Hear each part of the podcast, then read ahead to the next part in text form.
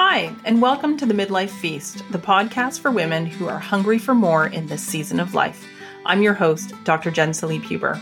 Come to my table, listen and learn from me, trusted guest experts in women's health, and interviews with women just like you. Each episode brings to the table juicy conversations designed to help you feast on midlife. So, welcome to this week's episode of Story Sessions. So, the story sessions are the stories that women just like us want to share about their midlife experience and just try and lead us to where they are in midlife and what they've learned and how it's just made things a little bit better. So, Erin, welcome to the Midlife Feast. Thank you for having me. I'm excited to be here. awesome. So, orient our listeners. Where are you in this midlife journey? So, well, I'm going to be 45 and in like 2 months and I feel like I've been in perimenopause for I think a while. Like I got my period when I was 10. So, I feel like I'm due to be almost done very soon.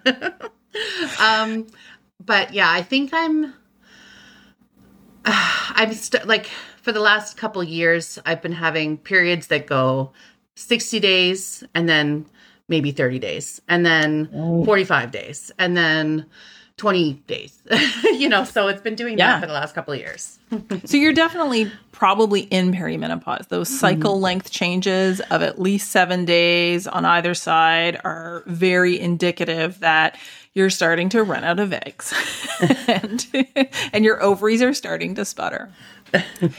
so, along with all these changes in our period and, you know, what's happening with that, often women will start to experience what I call like the changes in the experience or the feeling of how we experience our day to day life and how we interact with ourselves and other people. Erin, you sent me something that I think was incredibly powerful. So I'm going to read it back to you, and then I'd love to hear more about it. You said, I'd like to talk about finding the meaning of life in midlife. And by that, I mean learning that life is about more than constantly trying to be smaller and lighter and feeling like I wasn't good enough if my body was size X.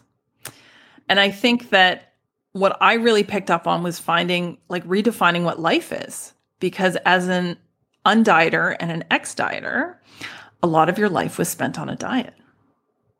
So reclaiming that. So tell us tell us about that. Yeah, that I rem- I remember that day like I just it hit me like a ton of bricks.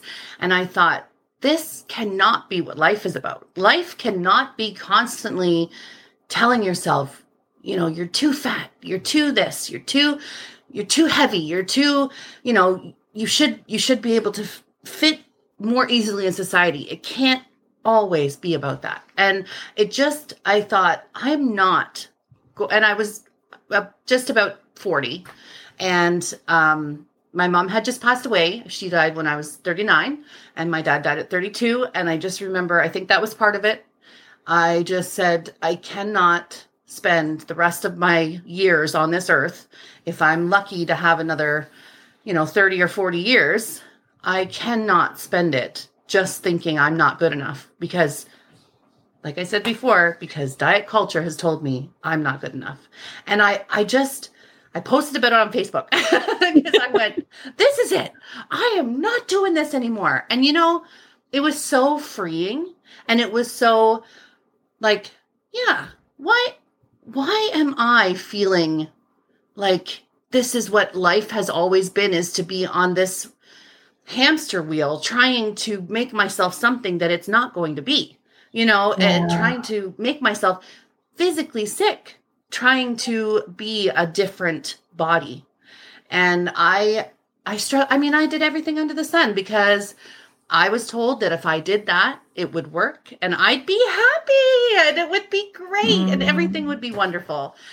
And it, it, I remember I called into a radio show one time because they were talking about um, how people should just lose weight. Like, what's so hard about it? Why is it such a mm. hard thing? And, you know, why do people struggle with it? It, it? It's just don't eat as much, right? And I called in and I said, you know, I I did keto and I lost a lot of weight. And I said I felt worse about myself at the end of that journey than I did going through it. And when people are telling you, "Wow, you look great. You lost so much weight. Oh my god, you look amazing." There's something in you that says, "I don't buy this. This isn't Yes. me." And it just the lady on the phone was like, "What?" Like she it did not make any sense to her that I felt worse at a lower weight in a smaller body. And mentally it really messed with my head and I had to take stock of and that was sort of at that time. All of that that epitome about uh life uh and that the meaning of life is not to constantly try to make yourself a smaller bodied person. That all came out at that time and i thought oh thank goodness that I've I've I've seen through the veil. I've seen through this mystic haze they put over us that says this is what you need in your life. You need diet. You need this. You need you know. And I thought, no, no. I've seen behind that now, and now I know what the real meaning of life is. And it's not that. It's just to love the people who are here with you and love every day that you have and i tell people every day that i love them and that i, I care to be around them because i want them to know that that is what the meaning of life is to enjoy the time here we don't know how long we have and i am not going to spend another second of it feeling like i'm not worthy of being on this earth because my body is bigger than somebody else's So you had your you were Brene Brown. I've turned that into a verb for this podcast. So, um, you know, the the quote that she has about how midlife is when life grabs you by the shoulders and says, "I'm not screwing around." You know, that was your Brene Brown moment. Absolutely. And the thing about it is that your experience of, and I'm using air quotes, succeeding at weight loss, getting to a shape and size that is culturally acceptable, is valued, deemed worthy, and yet you had the very clear experience that feeling good about your body does not make you feel good in your body. 100% And we live in our bodies. And so, you know, you can get to whatever size or number that you think you're going to get to, but it doesn't feel real because you know that what you're doing is unsustainable. You know that it hinges on all these pieces always fitting. And when you get to 40, you realize that there is no life where all the pieces always fit. and food has to be part of your life, not all about your life. So I just love that you really had that like, this is this is not right. This doesn't feel right. This isn't me and this isn't what I want my life to be about. And you know, it's been so freeing. And uh, I did your course, and it was fantastic. And it was like the intuitive eating and trusting me, trusting mm. my body, trusting that my body knows what I need. And it has been the most, like, just. I want a better word than freeing, liberating, liberating thing in my life. And I just, I know oh, hey, you know what? I do want a piece of chocolate. Okay, but I want a piece of chocolate. I'm not going to eat like 12 bars, you know, because I don't know if I'm going to get it again. Yeah, because you trust that if you want something, you can honor it. And it doesn't mean that you're a bad person. It doesn't mean that you've done something wrong. It doesn't mean that you have to earn it, account for it, make up for it, or even think about it beyond that sounds good. Let's have that. Like that can be like literally a 30 second, less than a 30 second conversation. Whereas when you're dieting or constantly trying to make your food desires match your available choices, you're constantly bargaining. And there's no joy in settling when it comes to food. like That's there right. is no joy in settling for, you know, cauliflower pizza when what you want is pizza Yeah. you know, it can fill the hole, but it's not going to satisfy you. And the satisfaction piece, I think, is what you've really experienced is that, you know, you can be satisfied and not feel like you have to have more than what you need in that moment. Whereas when Yeah. you're restricting, you need so much more than you've probably actually need to feel satisfied because you're in that scarcity mindset. I have no idea when I'm going to have this again. If I've actually gotten to the place where I can give myself permission to have this, I'm all in. And I'm going to be all in until I feel bad about myself again. And then we're going to start all over again. So, what is it like being out of that? Like, tell me how your life has really kind of changed. And I always say about the best thing about undieting is all the head and heart space that it frees up to do the things that you actually want. So, have you had that experience? Can you relate to that? Absolutely. It's it's it takes up so much less time. Like you know, I can sit at the beginning of the week and say to the kids and my husband, okay, what do we want for dinners this week? And it's not, well, I, I can't have this because I'm not eating rice, or mm. I can't have this because it's just like, okay, what do we want? Okay, we feel like this. And, you know, it's funny because every Friday we order out. And some Fridays we all we do too. On, Oh yeah, I love it. It's it's like this yeah. exciting at the end of the week. Woo! Um, so sometimes we decide, okay, we're all going to order Swiss Chalet, or you know, and then sometimes we say we're going to do our own, and we call it this the smorgasbord. You know, we're each going to get something we want. And I find it now because I I don't have limitations on what I can have. Sometimes I'm like, I don't really know what I want. Like I don't, I I almost don't feel like the pressure. Like you know, before it would be like, oh, I can't wait because we're gonna have like you know, McDonald's or something. And now I realize I don't like McDonald's at all. No offense to McDonald's, but you know, I don't I don't enjoy it and I don't want it. Whereas before I would have it because it was this thing that like, you know, you're not supposed to have it. So, you know, yeah. to have it was this, ooh, you know. And now I'm like, if I'm going to eat like I'm gonna eat food I like, and I realize I don't like it. so I'm thinking, you know, sometimes it's hard for me to come up with what I want because I really and have trusted myself for so long now that I'll be like, I kind of feel like just maybe having something small, you know? And yeah. the kids, like, you know, they'll get these big burritos or something. And I'm like, I don't know. I don't feel like that. Like, it's just not a. So I love that. I love that. And it kind of annoys my husband because he's like, you know, now you're making it difficult because you don't know what you want. And I'm like, but I love that that's the freedom that I can literally pick anything. I don't have to be confined to, either I'm going to go all junk because I can because it's Friday and it's junk day. I don't feel like that anymore because if I wanted to have some McDonald's French fries, I could. You know, nobody's going to have it for breakfast if you wanted. Like yeah. that's where the permission piece comes in, and that's how it really translates into you know, an actual change in mindset that becomes intuitive. So mm-hmm. when you're earning food and it's a reward, you're always going to want more. It's like if somebody says, you can win a thousand dollars or you can win a million dollars. You're always going to want the million dollars, right? Yeah. And you're going to try just as hard for the thousand as you will for the million because it's exactly. free and it's a reward and you feel like you've earned it. But if you knew that you could literally open every door in your house and find a million dollars, you wouldn't constantly be looking for it because you know it's there. Mm-hmm. And it's the same with food. When you actually can get your head wrapped around the idea that food does not have to be earned, or tracked or explained or whatever, it can actually be sometimes hard to know what you want. And I think that that is definitely like a, an evolution in an intuitive eating experience. And I've had that too. I've had times where I'm like, oh, I'm just gonna like grab leftovers out of the fridge when my family's eating takeout on Friday night because exactly I didn't want the pizza, I didn't want the sushi, I didn't want that, and I'm just like, oh, but I'm hungry and I have to eat, so I'm gonna eat, but I'm not gonna like I just don't know what I want. But yeah. You know, I think that that's the the body trust piece of the journey that is unimaginable for people until they're there.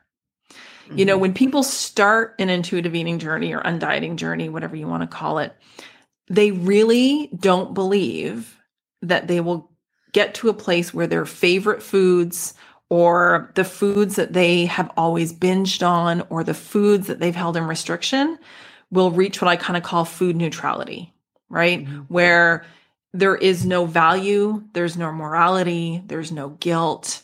It's just food. It can be pleasurable and should be, and it can be enjoyable and it can be satisfying, and you can look forward to it and you can celebrate it. You can do all those things, but you never overthink it and you don't feel guilty and you feel better physically, mentally, and emotionally because of it. Oh, 100%. And I, that's part of the thing. Like when they want to get these burritos, I know that if I eat that burrito, I'm going to feel sick because it's so much. And so I don't like that feeling. Whereas before, you know, I would be like, oh my God, I may never get it again. So I'm going to eat everything I can right now, you know, and yeah. then feel so uncomfortable after. And it's just such a, it, it is, I feel like I, I really I I try to be gentle with myself with this, but I feel like I spent so much of my life feeling less than and feeling um and for no reason. For no reason other than because like my mom was never somebody who uh talked about my weight as a bad thing. She never did that. She mm-hmm. she would try to say um you know, why don't we do this or what you know what I mean? She never put labels on me or anything. And so it wasn't coming from her right? It wasn't coming mm-hmm. from my mom telling me, you know, you need you need to take some pounds off. you know, it wasn't coming from yeah. that. It was coming from like I have this vivid memory of being like must have been 5 years old and I had these purple jeans like Michael Jackson had and I love them. And I remember my belly was too like I couldn't get the button and the zipper done up. And I remember thinking, well, if I could just cut that off. And I thought, like now as an adult there, there's no way as at five years old that i should have even known what that was. It should have just been like hey these pants are too tight. Can we get another pair of purple jeans? Like yeah. you know that's what it should have been. But that diet culture just seeps in so early and really gets gets a hold. And one of the things i'm loving now is how everybody's talking about body positivity and you know being who you are and feeling safe who you are. I wish that we had had that confidence to talk about that then but yeah. so thankful that we have it now. You know that it's everybody's talking about it everybody's feeling um like whoa whoa whoa diet culture we see you and we're done. And that's yeah. amazing. I don't want any other little people little girls or boys or anybody to feel like their body is too big for their purple Michael Jackson jeans. yeah, you know, and I think that I I want to hope that the next generation will be better protected from that. And, you know, I, I, certainly see it. I have two tweens and a teen, and uh, I see what my teen shares on social media. And I love that she shares you know, things around body posit- positivity and inclusivity and how, you know, we need to stop judging people for what they look like or, you know, who they are. But I think that for women in midlife, and especially I think for women over 40, there's so much programming that is still there. It's kind of like that our baseline operating system came from watching Oprah wheel out the fat on the cart right? Like i feel yeah. like that image is like burned into our mind as as fat being like the worst thing someone can have on their body. Yeah. And yet we saw her you know succeed and fail a thousand times. And despite all of her success in this world it was still the thing that she spent her life's work trying to do. Yeah but and you know and we also saw you know people paraded on talk shows and you know things like that. And i think how do we how do we make sure that that default programming is long gone for the next generation? You know how do we stop the the shaming of bodies simply because of what they look like? Because that's that's the part that I that I still worry about as a parent. I still worry about that. My daughter went to a clothing line. I won't give it. Um, I went to a store when we were on vacation this summer. I'm not going to give the store any publicity, mm-hmm. but it is a brand that, and I didn't realize this till we were in the store. She probably didn't tell me for good reason, but it's a brand that only makes one size of clothing. Like literally one size. And it's not even a number. It's just they only make one size. And and I thought, okay, that's gutsy for a brand, for mm-hmm. one. But what message does that send to the like 95% of girls who will never fit that size? Mm. You know, and so there's still so much of that. And you know, for women over 40, we've had that in spades from mm-hmm. every commercial, every magazine cover, every family dinner, you know, and so I I just want to say like how proud I am of you that, you know, to be able to do that. And for anybody who can really step into this journey and feel safe enough to see it through to the other side through what I call the messy middle because the messy middle is full of quicksand, which is another 80s reference. I felt like everything. yes, quicksand was everywhere. It was a real concern back then. and I love that there's a meme about that. But you know, like, you know, you, you can see diet culture for what it is and you can want to step out of it. But if you're unsupported and not even working with someone like me, but just if you're unsupported in your family and your friends, in the people in your life that, you know, help care for you, whatever it is, there's quicksand everywhere. And it's so mm-hmm. easy to just feel like you're, you're drowning, you're sinking, and you don't know how to get out of that diet cycle where when you feel bad about your body, the default programming is, oh, time to start a diet. Like that, mm-hmm. instead of being able to put an interrupter in there and like break the circuit and back it up and say, why do I feel bad about my body? How did that programming actually stick? Why did that stick? And because it can't be true, like your experience of this can't be what life is about. There has yeah. to be more to life, right? Oh, 100%. And people need to stop feeling like it's okay to talk about people's bodies. Like, even yes. if they have lost weight, don't say nothing. If they look happy, tell them they look happy. Don't comment on people's bodies. Like, I don't I don't understand why people feel it's so okay to say, "Whoa, you're putting on the pounds." No. I know. I know. It's true. It's true. And especially with weight loss, I think that we need to keep in mind that there are many reasons other than intentional weight loss why people's bodies may be changing. Mm-hmm. Um, you know, it may be cancer or illness related. It may be extreme stress. It may be that they don't have reliable access to food, mm-hmm. you know, which after the pandemic is a real concern for families and, you know, for, for people that that we wouldn't have expected it to happen to. So, you know, commenting on someone's body is just something we should never ever do. Yeah. And I, and I even try now, like, not to tell people that they have like that they're having a good hair day. Like I try just so hard not to see someone's physical appearance as worthy of compliments, unless it's like they totally change their hair. You know what I mean? Something like that. Mm-hmm. But um, you know, it used to be like this, you know, conversational thing, like, oh, did you do something different with your hair? And maybe I'm overthinking that, but I'm just trying to step away from any comment about any part of someone's body.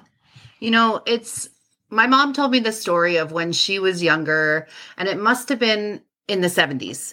And she said that at um, some diet program, if you came in and you gained weight, they would make you wear a pig nose for the rest of the meeting. Can you oh imagine? Oh like, no wonder people were so messed up. And I feel like that's kind of a what people like to do is they like to put an imaginary pig nose on other people. Oh, look, that one's got weight on and that one's i had a kid at my school yesterday call me fat and i here i am feeling so cute in my like red hooded sweater from my union. I'm like i feel really cute today. And then this kid says hey you're so fat.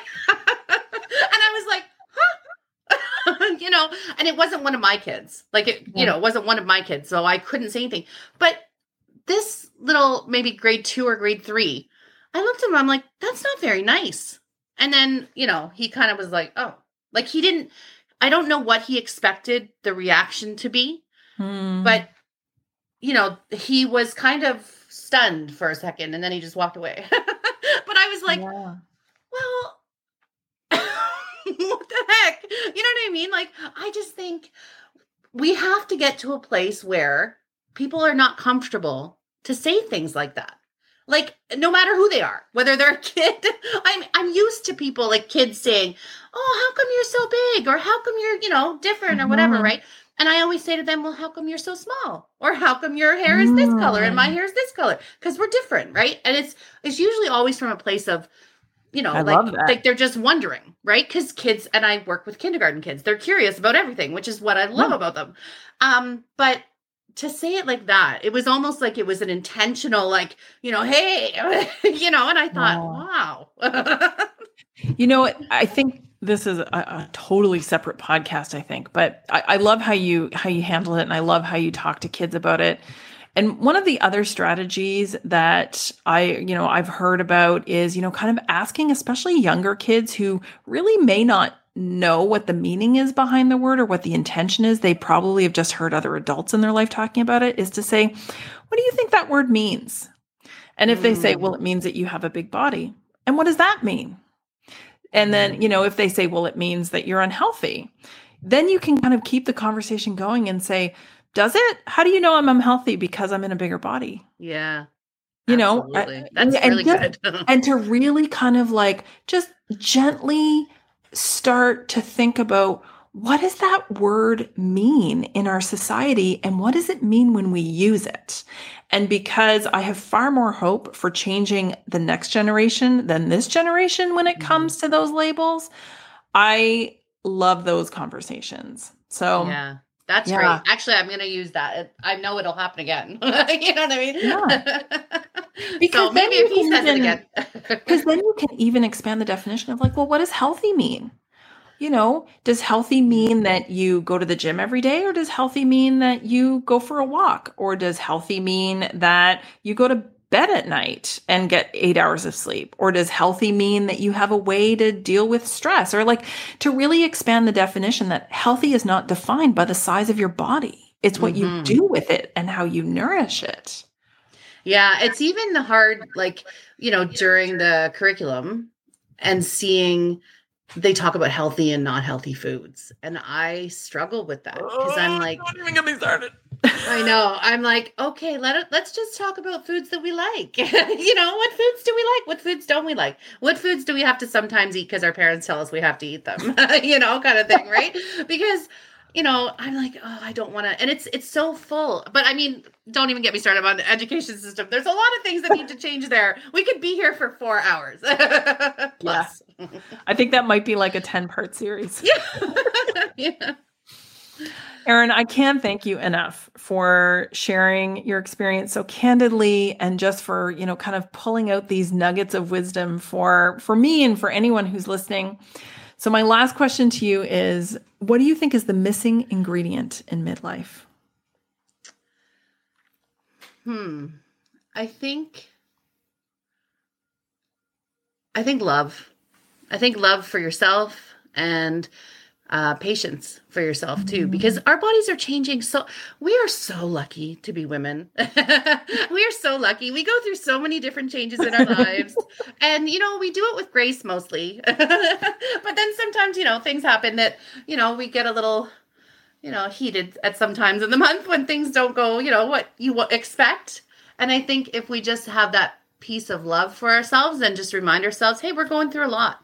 You know, there's I don't know how much time we have left, but I know that there's a lot of talk being brought to the procedures that women have done and how they're not given pain medications for them. And yes. I had a uterine biopsy done a few months ago, and I asked the doctor, "Is it going to hurt?" And he said, "Well, I can't lie." And then I said, "Well, like what do I what do I do? you know, what like what's the scale here, you know?" And it was just sort of deal with it, you know? Mm-hmm. And I thought there's like we need to we need to listen to women and we need to really see that all of the things we go to go through sorry they are so our experiences it can be painful but a lot of times people or doctors say no it's not. You know it's just it's just your period. You know you'll be fine. Mm-hmm. and it's oh yeah. like no we need to listen to women. We need to listen to them and honor their experiences and patience for ourselves too because yeah there are times when you know we are too hard on ourselves. So I, that's two ingredients i think but I love, uh, I love it. Thank you so much erin. Thank you. Thanks for tuning in to this episode of the midlife feast. If you are trying to make peace with food in midlife and feeling a little stuck i'd love to help you. Visit my website for information about how to work with me one on one or to sign up for my group program, Beyond the Scale. You can find the link in the show notes on Instagram at menopause.nutritionist or visit www.jennsalibhuber.ca.